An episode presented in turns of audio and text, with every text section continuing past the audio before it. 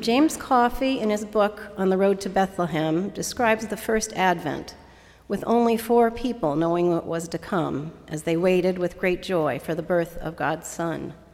They were Mary, Joseph, Elizabeth, Mary's cousin, and Elizabeth's husband.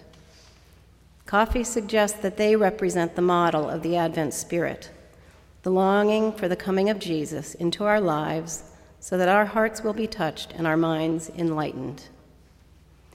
This is a description of the expectant anticipation of Advent that we all might hope to have and yet may find difficult to live into. We are not traveling the same kind of journey as those travelers of the first Advent, though theirs was no easy journey.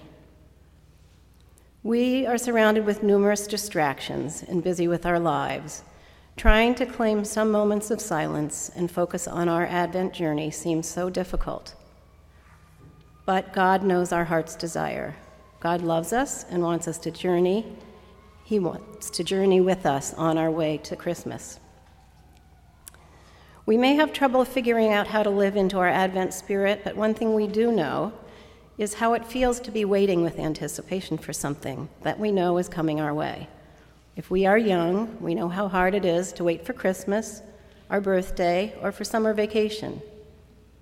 Even many of us who are older children of God know those feelings. we also know the challenges of waiting with a heavy heart when something looms in our future that is not joyful. In either case, our waiting puts us in a sort of limbo where we may find it almost impossible to live in the present. Our expectation of that future event can take over in our hearts and minds.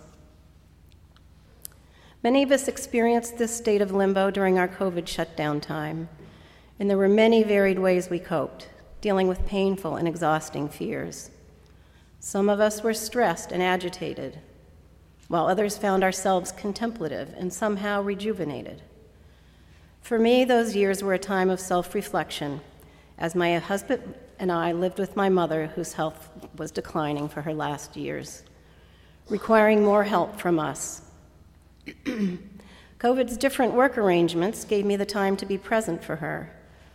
My homebound tutoring for Ridgefield High School continued remotely, and those students who knew me well before our isolation became a lifeline for me.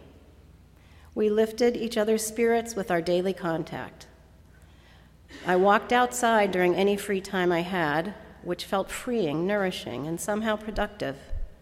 This brought me closer to God more like an Advent journey than anything I had experienced before.